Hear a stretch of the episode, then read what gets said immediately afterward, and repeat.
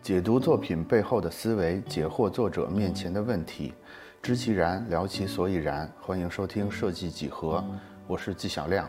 今天我们要聊的是一个正式的话题，就是作为地球公民的设计师，我们有什么样的职责？大家都知道啊，苹果十三系列手机他们在推出的时候，为了环保，他们宣布取消了包装盒，以及不再附赠充电头和耳机。其实苹果说啊，这代表了一个环保设计的理念。尽管我们一直在吐槽说苹果这么做，与其说是想环保，不如说是为了节省成本、提高盈利。但是最近类似的情况越来越多的发生了。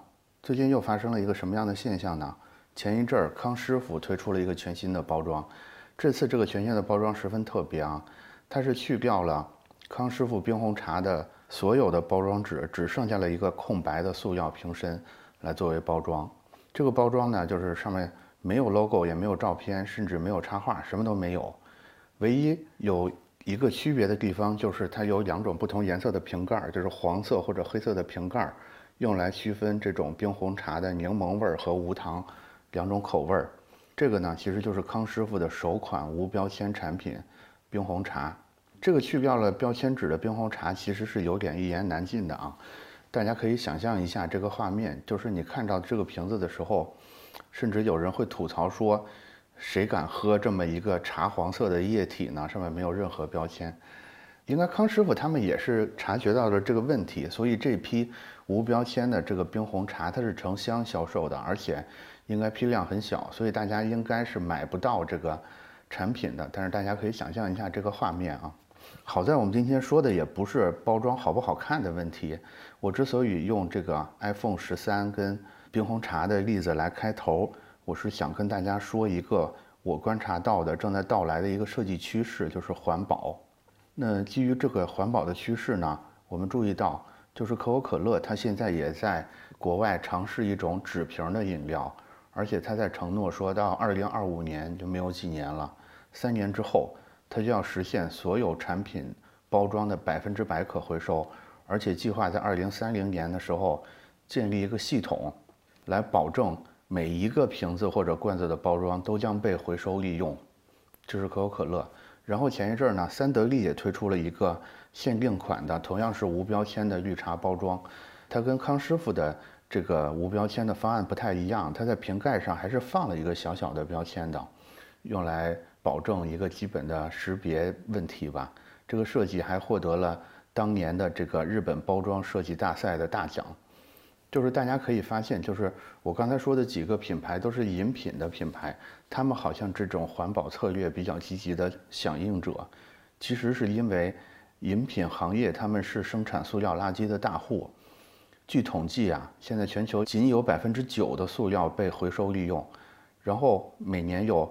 六百三十亿吨的塑料废物没有被有效的回收，我们肯定多多少少都看过那种海洋动物，比如说海龟，然后它们因为误食了塑料袋儿，或者是被塑料瓶卡住的这种悲惨的画面。其实我们没有看过这些环境保护的纪录片，我们肯定也自己亲身经历过，就是这种塑料袋儿漫天飞舞的这种景象。就是对大众来说，现在无标签的设计仍然是一个比较陌生的概念。比如说，前面的消费者会吐槽康师傅这个无标签冰红茶的这种奇怪的感觉，但是这种可持续化设计或者是绿色设计的运动，其实已经进行了几十年了，在很多尤其是国外的高校跟工业设计的领域中，这种可持续的理念可以说已经是种默认的、不需要再讨论的一个设计的出发点。这个可持续设计的词最早是怎么提出来的呢？我查到一个资料，就是一九零八年的时候，有一个维也纳的建筑师叫做阿道夫·卢斯的，他发表了一个论文，叫做《装饰即罪恶》。大家听这个论文的名字就知道啊，他认为这种装饰是一种文化的堕落。他说，现代文明社会应该用无装饰的形式来表现。你想想，这是一百多年前，一九零八年就有人提出了这种理念。他认为装饰是一种精力的浪费。所以就浪费了人们的健康，历来就是如此。假如说我们沿着这个文章提出的这种观点，我们会看到，今天这种装饰它不仅意味着一种材料的浪费，它甚至还意味着一种资产的浪费。我很喜欢的一本书叫做《为真实的世界设计》，这本书的作者叫帕帕奈克，他也是出生在维也纳的，就跟刚才那篇文章的作者是老乡啊。他的思想跟这个阿道夫·卢斯的思想是一脉相承的，他也反对这种不安全的、花哨的。不当的或者基本无用的产品，他是这个可持续设计的一个很重要的倡导者。就我刚才说的《为真实的世界设计》这本书，其实出版于一九七一年的。在这本书里边，他就提出了设计师面临的人类需求中最迫切的问题。他认为说，设计最大的作用并不是创造商业价值，也不是在包装和设计风格方面的竞争。而是要充当一种社会变革过程中的积极元素，啊，这是他的原话，听起来有点学术啊。其实他的意思说，设计的时候应该认真考虑我们地球的资源是有限的，然后应该考虑到要为保护地球的生态环境去服务。一九七一年，他在提出这个观点，包括呃写这本书的时候，当然本身这个帕帕奈克的用词也比较激进啊，所以当时他这些思想是引起了极大的争议的。他所在的这个美国工业设计师协会，甚至还终止了他的会员资格，用来表示对他这种观点的不认同和不满。但是我们都看到啊，其实从这本书出版之后，到现在也有五十年了。这期间，其实能源危机的问题就越来越严重。其实，他只是在一个比较早的时候提出来，提示了大家这种资源是有限的观点而已。所以呢。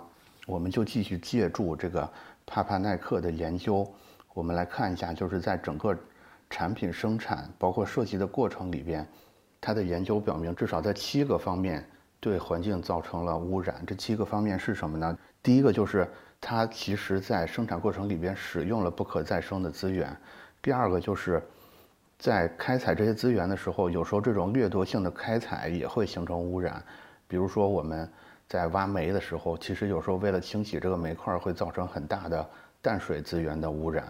第三个呢，就是生产的过程本身会造成的污染，这个大家也是比较熟悉的，就是很多，比如说化学染料等等之类的，会对周围的土壤跟水源都造成污染。第四个是比较特别的，他说这个生产的程序会对工人的身心造成污染，造成伤害。第五个呢是包装和运输的过程里边会造成的污染。第六个是产品的使用时候造成的污染，以及在使用的过程里边对这些产品的用户的一种伤害。呃，最后一个呢是丢弃这些产品的时候又会造成更为持久的污染源。人家总结的还是比较完整的。我觉得这里边有两点是特别需要我们注意的，就是它分别是生产的过程里边对工人的伤害，以及这个产品对用户的伤害。也就是说。我们经常说的这个环境保护或者说污染，我们说的时候好像都是以这种自然环境或者资源作为对象的，但是其实对人身心的伤害也可以视为是一种对环境的破坏。那人家这个专家吧，五十多年前就已经做完这个总结了。那这一系列的因为商业生产造成的问题应该怎么解决呢？我呢就又又找到了另外一位专家，就是我今天说的这些话题。因为是比较宏大的，所以我在不停地借助专家们来支撑我的整个观点。我找到这个专家，就是在九九年的时候，被《时代》杂志尊称为“世界英雄”的一个人。这个人叫做威廉·麦克唐纳，他提出了一个很好的设计理念。这个理念是什么？就叫做“从摇篮到摇篮”。这个理念是什么意思呢？就是他指出来。从工业革命以来，人们就在追求以经济增长为首要的目标。很多时候，我们的产品设计和制造，其实都在以从摇篮到坟墓的思维来进行。也就是说，我们生产这个产品，就是为了让某些资源走向坟墓，就是在不断的造成对环境的污染、对资源的浪费以及大量的废弃物的排放。他认为说。设计师应该对所有产品的整个生命周期都进行研究，做出一种从出生到再生，从摇篮到摇篮一样的机制，就像大自然一样，就是不断的循环利用这些资源，而不减少它的价值，甚至还能造成增值。嗯，他提出了一个理念，同时也提出了一个非常好的愿景。这个愿景就是，如果所有的事物都能按照这种从摇篮到摇篮的概念进行设计，那么产品就可以改变从一生产出来就要走向坟墓的这种宿命。假如能做到的话呢，那世上也就不将再有垃圾的概念。我觉得就是这种从摇篮到摇篮，从资源到资源的理念特别好，尤其是设计师在这里边担任了一个特别重要的职责。也就是说，设计师需要在这个每个产品发端的时候就开始考虑整个这个产品的全生命的周期。我觉得设计师毕竟也是人，我们就跟其他所有人一样。假如说我们总是在生产一些从摇篮到坟墓的产品的话，那其实对我们自己也是有伤害的。所以，我们还是应该重视这种从摇篮到摇篮的这种设计理念。这个时候，有人就会说了：“说你这个现在就开始喊这些口号，喊这些高调，这个世界就是这样的，这个社会就是这样的，商业也就是这样的，我的老板就是这样的。我一个小小的设计师，我能做什么呢？”我要说的是，其实。当然，我们设计师的力量还是很弱小的，但是有很多工作，有很多尝试。如果我们怀抱着一个从摇篮到摇篮的理念，还是可以做的。我呢，就特意还是从这本《为真实的世界设计》这本书里找到了三个案例。接下来呢，跟大家介绍一下这三个设计案例。我相信大家听完之后一定会有所启发。第一个案例叫做自行车架发电机，它是一个什么东西啊？其实你说它是个设计，它跟我们印象中的设计是完全不一样的。它其实就只是一个铁架子。我们有骑自行车的都知道，我们那个自行车其实是有一个后座的。它这个设计其实就是一个加大版的后座。它跟后座的不同的地方在于，它一方面能当一个自行车后面的车架使用，然后你把它完全放下来之后，它又能形成一个支撑。把整个自行车的后轮给它撑起来，这样整个后轮就变成了一个空转的状态，因为它就不着地了嘛。在这种空转的状态下，假如说再接一些简单的装置，我们就可以把这个一个平常的自行车变成一个发电的装置，就好像就好像我们去动感单车那样一样，就通过你踩这个轮子。这个动能就会产生一些电流。整个这个设计，我觉得它精彩的地方在于说，整个结构是非常简单的。也就是说，你可能用一张简单的图，把这张图给到任何一个贫困地区的人看，他就可以借助一些简单的焊枪等等之类的工具，就把这个架子做出来。做出来之后呢，就等于你马上就拥有了一台可以随时随地发电的一个一个小的装置。大家想想，这里边其实也不需要多大的资本，对吧？也不需要你的老板怎么样，你的社会怎么样，你就可以真实有效地帮到一个贫困的地区，让他们在一种恶劣的条件下有一个电源可以用。这是第一个案例啊。第二案例就相对价值更大一点了，叫做人造沙漠绿化刺果。它是个什么东西啊？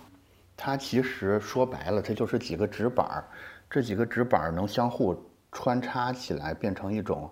立体的结构，这个纸板是比较特别的。这个纸板按照书上的介绍，它是用这种生物可降解的塑料制成，然后在表面涂有植物种子和一种向水性的营养液。因为我们是音频节目，没法没办法给大家看图啊。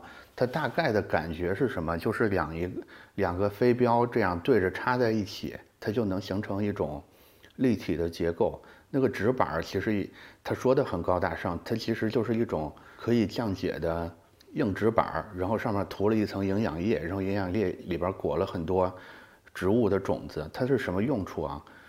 它的用处就在于，一方面它的造价肯定是特别便宜的，另外一个，如果你你做很多这种所谓的人造刺果，然后你就把它扔在沙漠地区的话，因为它这种立体的结构，它天然就可以挡住风沙，然后这个风沙呢就会跟这些硬纸板堆在一起。假如这个时候下雨的话，这个硬纸板上的营营养液就会被这些雨水给泡发起来，然后让它上面的这些植物的种子开始长出东西来，开始长出就是适合沙漠的这种这种植物起来。其实你就是用一种成本特别低的方式，就实现了一个防风固沙绿化的效果。这个是第二个案例，叫做人造沙漠绿化刺果，它其实也是我认为它基本上就是在用一种纯设计的办法，去解决一个特别大的社会问题。当然，是不是能解决不好说，但是我觉得整个这个思路是特别好的，就是用小小的投入，用一种从摇篮到摇篮的方式去解决一个真的很棘手的问题。第三个，它其实就不是一个设计师作品了，它其实是一种传统的用品。这种用品叫做木底鞋，它是它是瑞典那边的一种传统的用品。大家从名字就能听出来啊，木底鞋，木底鞋意思就是这个鞋子的底是木头的。书上没有给照片啊，我的感觉它会有点像日本的木屐，类似类似这样的东西。这个木底鞋它是由这种木头的底儿，然后上面有皮革，还有牛皮一块组成的当地的一种鞋子。它的优点呢，就是就是甭管是下面的这些木底，还是上面的这些牛皮。包括中间可能也会用到一点点的橡胶，它的加工工艺都是很简单的。然后这三种材料呢，使用寿命也都很长。这种拖鞋按书上说的，它对足部有非常多的好处，所以在当地那个医生护士甚至会在手术室里穿这种鞋。然后他们的寿寿命呢，最少也有四年，他们可以在任何一种天气中穿。因为这个鞋子长得都是差不多，所以它也超越了所谓的社会跟。收入阶层的区分，不承载任何有关身份地位的观念。我觉得这个木底鞋它精彩的地方在于什么呢？就是它还是一方面，它在这个材料构成上真的找了一些非常耐用的材料；另一方面呢，就是它的加工比较方便，就是人人都可以很快的学会这种制作的方式。更重要的一点就是，刚才我也有提到，就是你如果穿着这种鞋的话，它其实。没有附带很多这种身份或者是收入等等这种社会的符号在里边，它其实是一种抛开了很多欲望的因素，只是在解决你要保护脚部舒适的穿着，保护自己身体安全这么一个功能。怎么样？就是大家听完我刚才这三个例子之后，你们是不是感觉说啊，原来做设计还是有很大的价值的？就是我们除了帮客户赚钱之外，我们还可以提供很多的价值。这些价值有时候没有海量的资金支持，或者我们并不是社会名流，我们仍然可以就仅仅凭着我们的聪明才智，就可以提出这种很好的可持续性的方案，实现这种从摇篮到摇篮的生产。这个时候呢，可能又有人会说了，说 Q 哥，你刚才举的例子不错啊，但是你说的这三个都是产品设计，我是一个做平面的。我是一个画插画的，这跟我有什么关系？那我们平面设计师是不是就没办法在这个事里帮到什么忙了？要我说，其实也是有的。我们身边就有这种例子，你可以观察一下花西子。其实我们有时候会吐槽说它是过度包装等等之类的，但是你会看到他们的很多包装，其实在说我这个盒子你拿回去之后，你可以继续把它当做一个首饰盒，或者是当成一个什么样的。收纳盒使用，而不是说，嗯，你就只是拿回去，然后把把里边包的那个产品拿出来，你就要把这个盒子扔掉。就是包括我们刚才说的这些冰红茶们，这些可口可乐们，这些三得利们，其实他们也是在努力的用更少的印刷污染去提供一个品质相同的产品给到我们的用户。我觉得这种可持续设计里边有一个很根本的东西。就是我们要把从为人的这种欲望而设计调整成为了人的需求而设计。这个需求跟欲望的区分也是刚才这本书里的这个作者提出来的，帕帕奈克提出来的。他因为是英文写作的，就分别叫做需求叫 needs，然后欲求叫做 wants。那今天的节目呢，大概主要内容就聊到这儿了。今天我们聊的这个话题呢，听起来是比较遥远、比较高大上的。而且又不能当吃，又不能当穿，还不能赚钱。我，我能感觉到有很多设计师会觉得，我们是不是就是在喊口号？但是可能实情不是这样的。之前就有一个新闻说，百事他们将在四月份也在国内推出首款的无瓶盖的百事可乐，也加到这种无标签可持续的行列中来。我相信未来也会有更多的产品服务。包括设计去采用这种思维方式开展业务，我觉得我们的设计师还是可以为这个环境的保护，为我们所在的这个叫做地球的孤独的飞船做很多事儿的。因为刚才也有提到说，如果我们的环境继续恶劣下去，我们的资源继续的被浪费下去，不光是对其他人，不光是对客户会造成伤害，其实也会给我们自己造成伤害的。我觉得。呃，过去这么些年，我们一直都说设计要以人为本，这个观点绝对是对的。但是现在或许是时候我们升级一下这个观点，就是从以人为本升级到以自然为本。我相信接下来在不远的将来吧，我们会更加明显的感觉到这种环保的诉求跟环保的理念越来越多。也许有一天，就是在电视上、在广告里那些。我们的产品绕地球多少圈的这种炫耀，就要变成我们重生了多少资源的这种宣告。